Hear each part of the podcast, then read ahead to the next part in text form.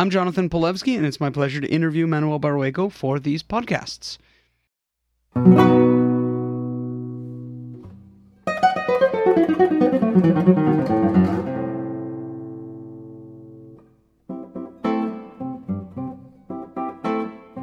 Okay, so let's start with um, let's start with what appealed to you about Tárrega, and uh, yeah, let's start with that. What? Uh, why do Tárrega? Why do Tárrega now? I guess at this point. Yeah, I guess there are two reasons. You know, one is that last year was the uh, the centenary of his death, and um, I was asked to play programs of his music, so I did actually. You know, and something that I'm was important to me and was proud of was that I, I played actually a, uh, a, recital in his hometown on the day of his of his uh, birthday, which is December fifteenth. Is he sort of like the the musical favorite son of that particular town? I mean, is is uh, I mean, was this an important event for them?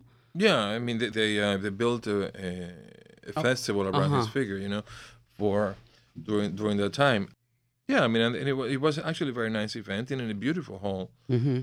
and uh, modern hall. I mean, and uh, and they had exhibits also of mm-hmm. some of his music and pictures and recordings and for me for me it was special mm-hmm. it was special to do that you know it's um it was you know i mean it, i did it also one time in in in uh it was in, it was valencia for, with with rodrigo mm-hmm. there was an outside mm-hmm. concert also in the memory of rodrigo when he, and and these things for me they, they mean something you know it's mm-hmm. nice to be there for that so that's one reason I started doing that. And also seems like the time is right. Mm-hmm. For me, it seems like it's right after everything that, that that I've done to do something like this, which is it's like dessert, you know, you know. And also, I think age-wise, you know, it's actually it's, it's the right thing too. I mean, I I happen to be the same age that he was when he died. Mm. So uh, I don't like that at all. Well, I just, I'm, I'm just have, I have my fingers crossed, you know, yeah. that, that that I make it to 58 because actually. But you're in much better shape than he was because he, he suffered yeah, paralysis yeah. early and he, he had some serious yeah, illnesses. He was sick. And he, you know, yeah. he, he was sick. It's sad, actually. But you know, there's some parallels that I worry about. You know. So what are the parallels? Well, he wa- he died on December 15th. Okay. And I was born on December 16th. Ah. And exactly Beethoven's birthday, by the way. That's, that's right. Mm-hmm. And uh, only there was a one century displacement, right? You know? But he, he, was born in 1952. 1852, and I was mm-hmm. born 1952. Ah, I see, I see. So I'm pretty sure, and another reason is because, uh, I mean, he's like he's never appeared to me in a, in a dream. So, so to me that means that he couldn't because we're the same person this this is bad science. Um, this is very bad science. Well, well, it's Those a little spooky. Dates. Yeah, it's a little spooky. But but let totally me, joking about the spooky. But let me ask you, like, you're playing this man's music, which yeah. was very much his music that he toured with. Uh, it's kind of nice, actually, though, that his music transcends him and we've all played Tárrega. Probably all three of us in this room have played Tárrega at some yeah. point or another. And I would also say the fathers and mothers of all guitarists mm. love when their children play Tárrega. Mm. I hmm. would say, particularly the Recuerdos mm. and the Capriccio Arabe and uh, Adelita and yeah. uh, like, I mean, all of these pieces yeah. are are just beloved. Yeah. So when you look at the scores, yeah. you know, there's a line in Amadeus that says, "On the page, it looks like nothing." Mm. And on the page, it looks like nothing. Yeah. There's not a lot of notes. Uh, I mean, in the Recuerdos, there's a lot of notes, and in the Capriccio Arabe, but in many of the of the smaller pieces, especially the ones that you play when you're starting to study, mm. they're so simple, and yet I think they betray a certain elegance and sophistication that belies what you see on the page. Yeah, I, I, I actually I agree with that. You know, they are a lot more sophisticated than they seem to be, and and for example, there's, there's a number of them that, you know, if I was asked, could I improve them or could I change one note? It would be difficult, if not impossible, to find that. And he has that quality. He has that kind of refinement, you know, that uh, they seem to be, for the most part, most of them, you know, that perfect.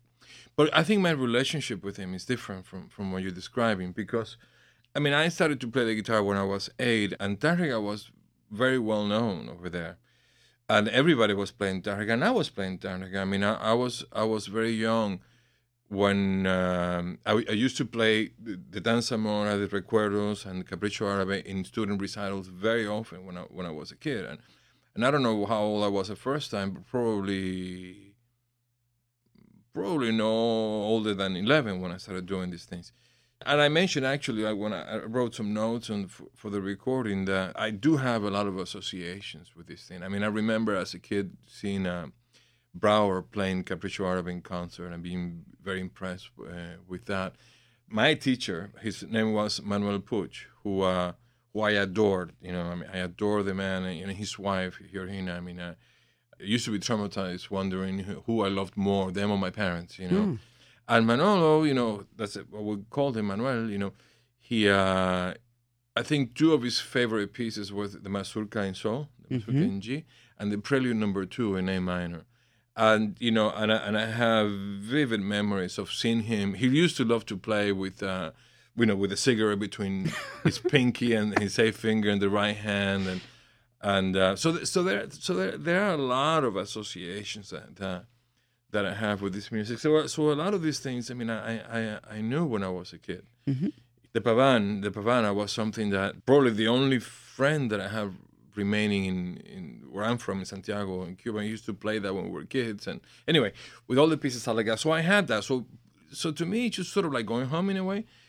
But it's only later on that I, I was able to see what you're what you're saying. These are not only pretty little things, you know, but they are they're also really refined and they have uh, incredibly beautiful, you know.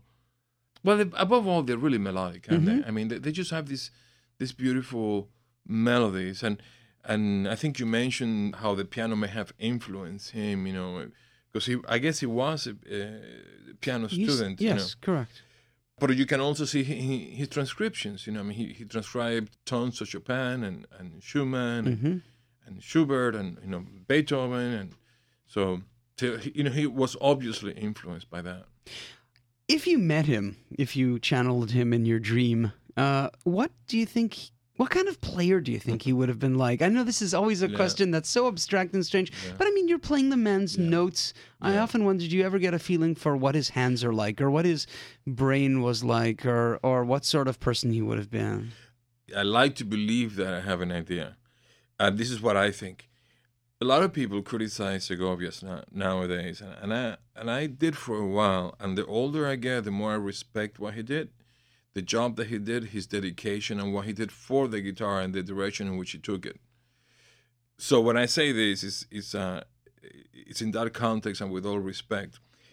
One thing that was unfair was when his work was presented in a way as though there was nothing, and then one day mm. Segovia created the guitar and and this style of playing, and, and I kind of bought into that until one day, ages ago, a friend played me some recordings of Miguel Llobet. And then when you hear Llobet, you see a lot of parallels. So I can only imagine that if you put Llobet and Tárrega, and you, and you can only imagine that that's where they came from, from Tárrega. So I assume that that's what he what he came from, that, that style of playing. I imagine it was probably like Segovia. I, I imagine it was probably less developed, I would imagine than Segovia did, it, you know, and um, and he probably has some mannerisms or or some ways of playing. I don't mean mannerism in a bad way, but something very things that were idiosyncratic to his mm-hmm. playing, just like Segovia has in his, and, and a lot of us have in our playing. But that's what I imagine. I think a lot of slides. I, I sort of imagine a lot of sort of uh, Heifetz or even before, sort of like Misha Elman. I think he's a lot like Misha Elman in in the sense that it's the art of the miniature, which I think is really special to his uh, to his art. It, you know, it reminds me of like lacquer box painting. You know, these little Russian things where the whole art, yeah. the, you know, the idea is to paint a brilliant thing that's this big. Mm. And I think that's sort of where Tárrega fits in. And I think there's mm. tremendous art and artistry to that. Also, you know, it. I mean, I think the uh, I think the also the guitar lends itself more to to uh, to shorter pieces than to long ones because of difficulties in in modulating you know, while playing polyphonic music, you know. So I, I think he, uh, he does better in, in that setting. Let's talk a little bit about his guitar, which was sort of. Um, if you read the Groves article, uh, this isn't my research, but uh, if you read the Groves article, it mentions that he was blessed to find an unusually resonant and loud guitar by a particular luthier. Do you know yeah. anything about this? Yeah, by Antonio Torres. Mm-hmm. Torres. Yeah, well, he was the most famous uh, builder from from that time. You know, actually, this reminds me of something. One of the, the, the best, you know, guitarists in in in Cuba, he, one of the concert players when I was a kid was his name was Elias Barreiro, Elias Barreiro. Yeah. He used to own one of these Torres guitars that, if I remember correctly, was owned by Tárrega himself. And from and when uh, Elias got this guitar, I believe he had an accompanying letter from from his uh, his widow, Tárrega's mm. widow, about the guitar. So there was a connection there. You know, I, am not aware that he was ever over there. In fact, I don't think he ever was. And how that guitar got over there, who knows? Mm. That's you know. So anyway, what you know, apparently Torres just began to to build this more powerful and you know better guitars at the time, and and I think the famous. I'm horrible with history, but. Uh, I think the famous guitarist at the time was Julian Arcas, and I guess the story goes that Tárrega heard him in concert and fell in love with the guitar, and I think it was through Arcas that Tárrega finds out about Torres and he meets him and you know and and so on. So this this guitar, this guitar was uh, well no this guitar one the one guitar, famous Torres guitar that he had was called a Leona or the Lioness. You know. Mm. Now I have tried Torres ages ago and, and and even older guitars, you know, and we have this impression that they, might be these extremely quiet, weak instruments, and they were not. They're not like the modern ones. Mm-hmm. But but they're you know, loud. Yeah, they're loud. You know? Interesting. Yeah. Interesting. Uh, what guitar did you use for this? I used the Ruck, mm-hmm. the Robert Ruck 1972 that mm-hmm. I, you know that I'm using all my solo recordings. It's your fave uh, for this yeah, I think task. For the, yeah, I think it's, it's the right thing. Of I think uh, because it has a silkier sound, it has more sustain. You know, I think it helps with this. Mm. You have favorites uh, of these? Um, yeah, I mean, you mentioned actually, the second can, prelude. Can I, can, I, can, I, can, I, can see the list? no, I think and, by seeing and also uh, while you're looking at when did uh, when was this recorded?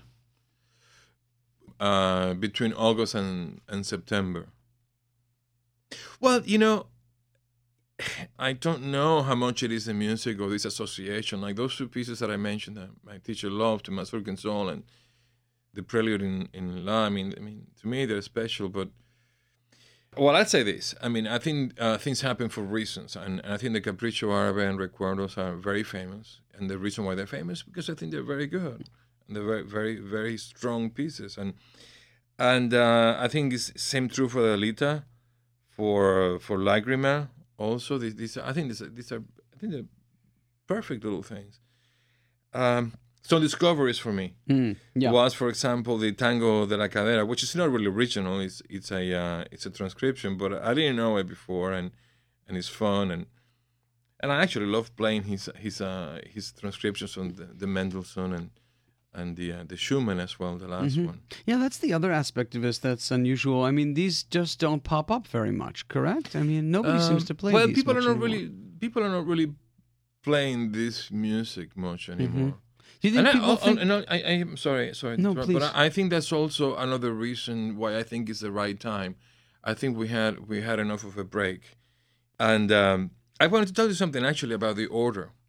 I kind of feel with the recordings nowadays, you know, because they're so long and CDs like 60 minutes. I think if there's something you want them to hear, you should put it first because mm. they may never get to the end of it, you know.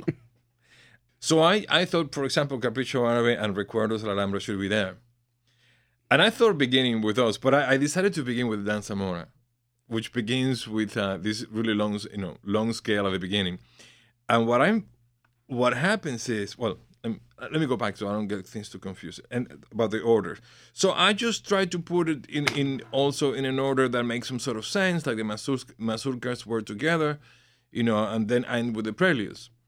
And the last prelude, which is called Oremus, you know, which means like let's pray, it was actually the last, the last piece that he, that he wrote. So I ended with that, and it is it is a prayer. It's like a prayer, and it seemed appropriate to me to end with that. And it's based on, on one piece by Schumann from the Albumblätter. Mm-hmm.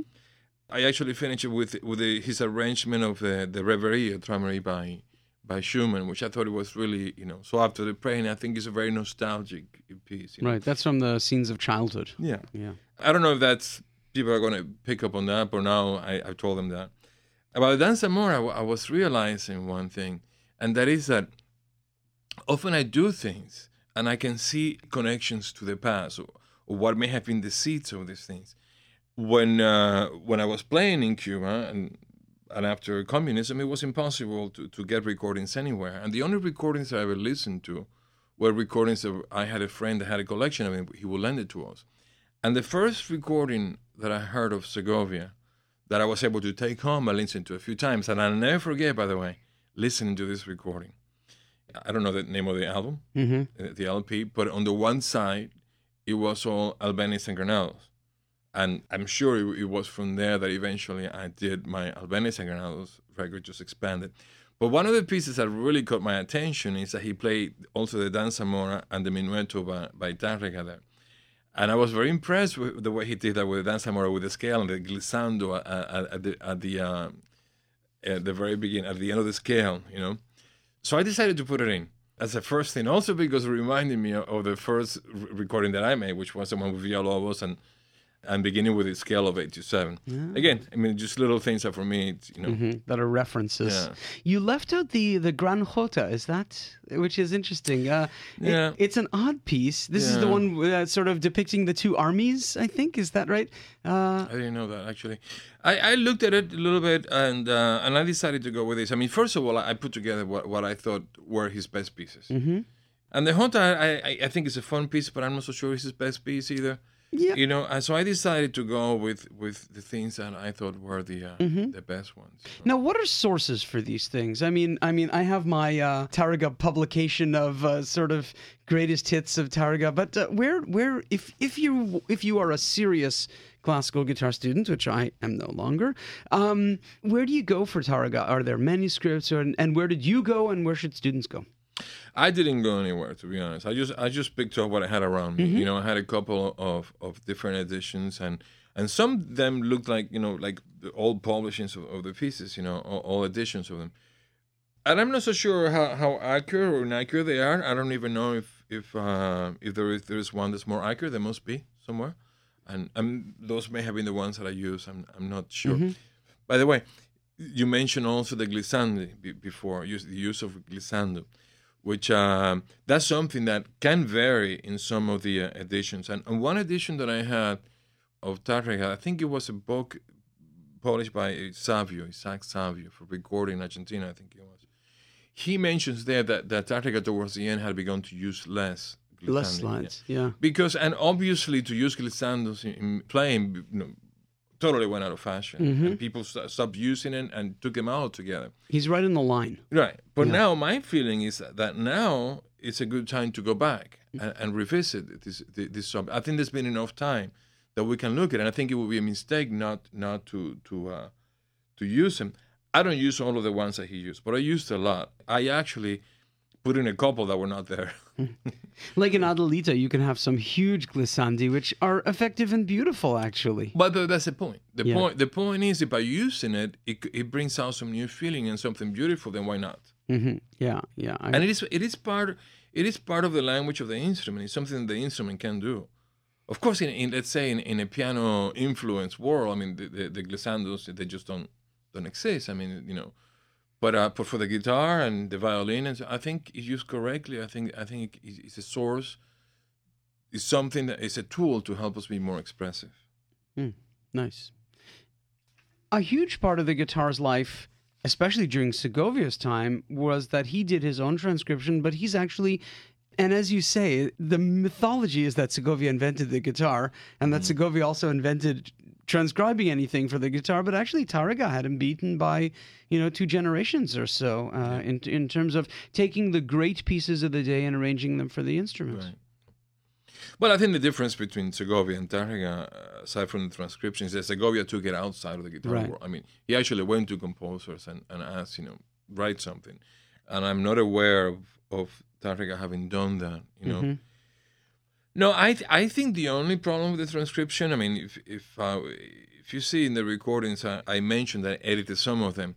One thing that can be said about Tárrega, which I think is an accurate thing, I don't think it's unfair to say, that sometimes he was less than accurate in the transcriptions. You know, I, I don't know how much that was a concern for him, ah. and. Um, And in some pieces, it seemed to me, I felt like I needed to change some things, to rearrange some other things, to make them a little more accurate.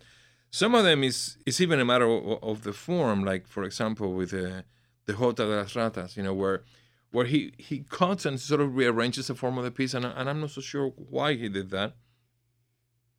And in some places, like for example the uh, the uh, the canzonetta by, by Mendelssohn, I mean that's a, that's a piece that other people have also rearranged, and and I wanted sort of to update it a little bit. Mm-hmm.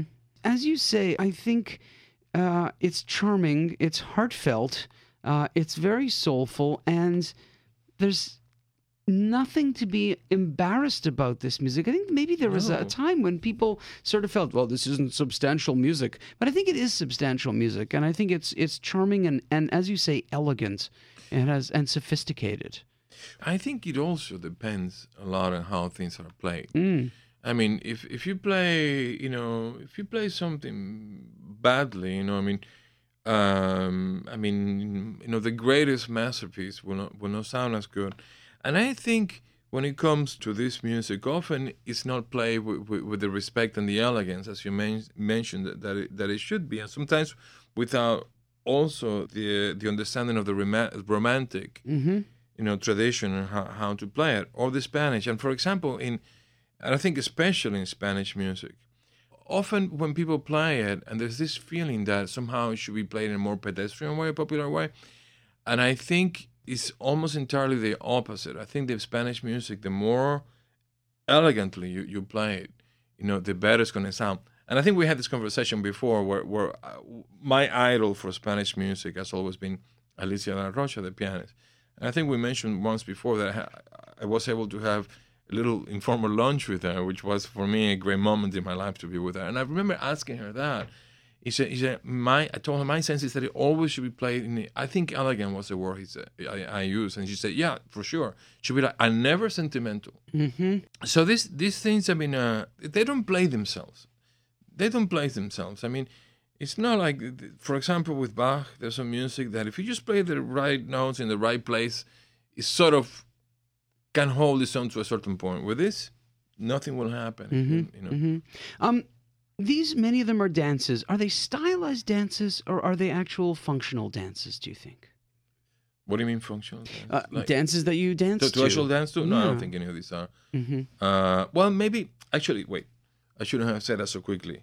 Well, there's a waltz. I mean, there could have been dance to. There's, there's, there's the tango de la cadera each, you know, these are obviously dances, you know, but these come from from zarzuelas. The tango, la cadera, and the right, jota. Right, and the rat. From zarzuelas. And they may be, actually, i never seen these zarzuelas in live, so it could be that they're danced to. I, am not sure, but they're, they're danceable, you know. But he goes out of his way to call Adelita a mazurka or to call Marietta a mazurka. Yeah. And do you does that inform your performance or not really? Well, it's funny you say that because because it does.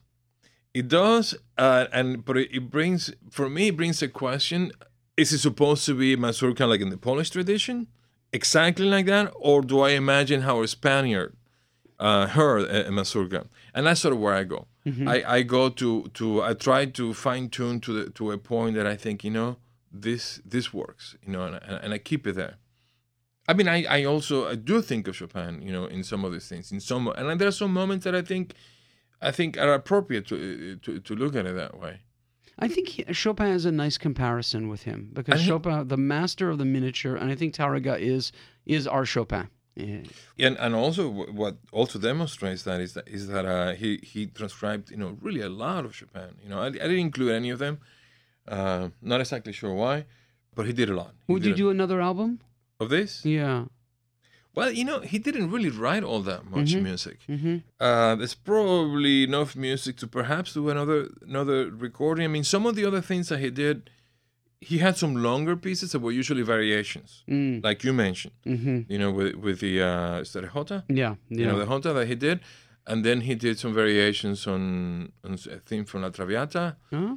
and he did variations on the Carnival of Venice, mm-hmm. and and those are longer works but you know, uh, and, and, they're fun. I mean, the the the, uh, the, the Carnival of Venice actually is a fun piece, and Traviata is actually quite beautiful. But I think the more more more show pieces and and uh, would I do it? Probably not. Mm-hmm. I Yeah. probably I think for me that this might be enough. Mm-hmm.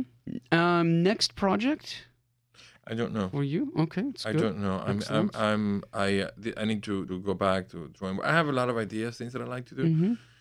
Um, right now, I'm doing a new piece by uh, by a composer named Dmitry Yanov Yanovsky, who's actually he's flying flying into town tomorrow. We're- to be working on his piece, and the piece is called "A Little Lute Music on the Memory of John Dowland." Mm. That's the title of it. Okay. On the memory of John Dowland, Mhm.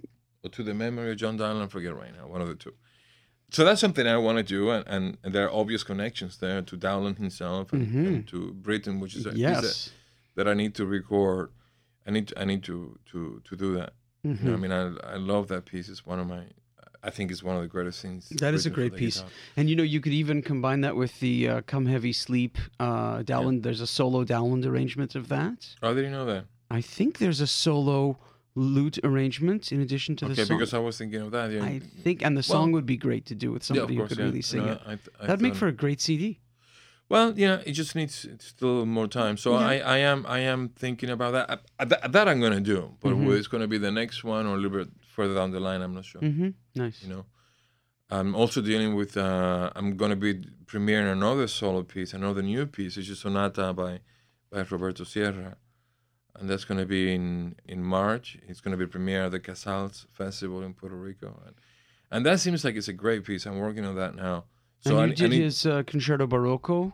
Sorry. You did his Concerto Barocco a few years ago, Well, the, yeah. uh, which was a really great piece, actually. Yeah, it's a nice piece. Well, the first piece that I played played of his was a uh, well, I played the quintet also, which is actually recorded, and it was actually a double concerto for guitar, violin, and orchestra that was done. We did in Germany and in Tokyo also with Frank Peter Zimmermann, and then the concerto barroco, the the folias. Now I'm Mhm. doing also the danza concertantes with guitar and orchestra, and that's a great piece too.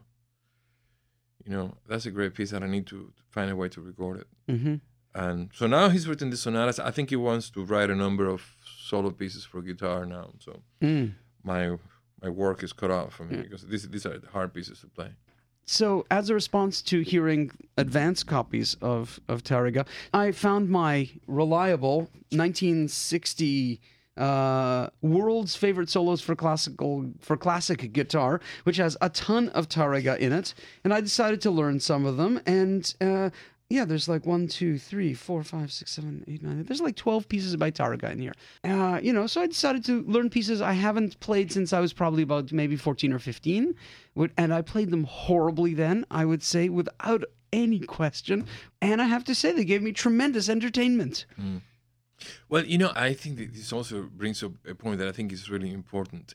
You know, I think as as we said a number of times, I think the guitar is a really difficult instrument to play, and I think what some of these pieces have, some something like Adelita, for example, is something that it only demands a reasonable amount of effort, and as a result, what you get is to play this really beautiful music without feeling, you know, you know, overly stressed about it what some of these pieces have is again it's just for what you get back for your effort is hmm. really a lot. So you get to play you know a beautiful piece perfect piece you know and with a reasonable amount of effort you know Yeah, and Tárrega, you know, I mean, that's that's one aspect of his uh, of, of of his art. I think, yeah, that i mean he, i mean I, wait a minute i mean i also There's have to lots say that's some of those hard. things are extremely hard lots as well that's hard. I agree. you know i mean No, it's no, not no, it's no, not no. a, it's not all like that yeah, yeah, yeah. That's but that's one aspect of his Yeah. of his music, and and some of it's tough, yes, and, and it's not hard to figure out which is which. Yeah, and you mentioned you mentioned Adelita, and that's one. You know Yeah. that that that is it's really it just works well with you know with again a reasonable effort. Yeah.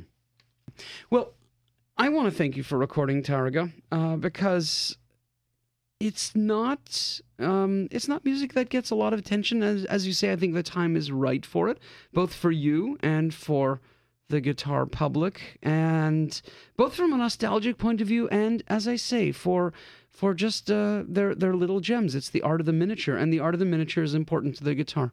Uh, and I think it's nice to have this music back. Well, thank you. I'm glad you liked it. Thank you.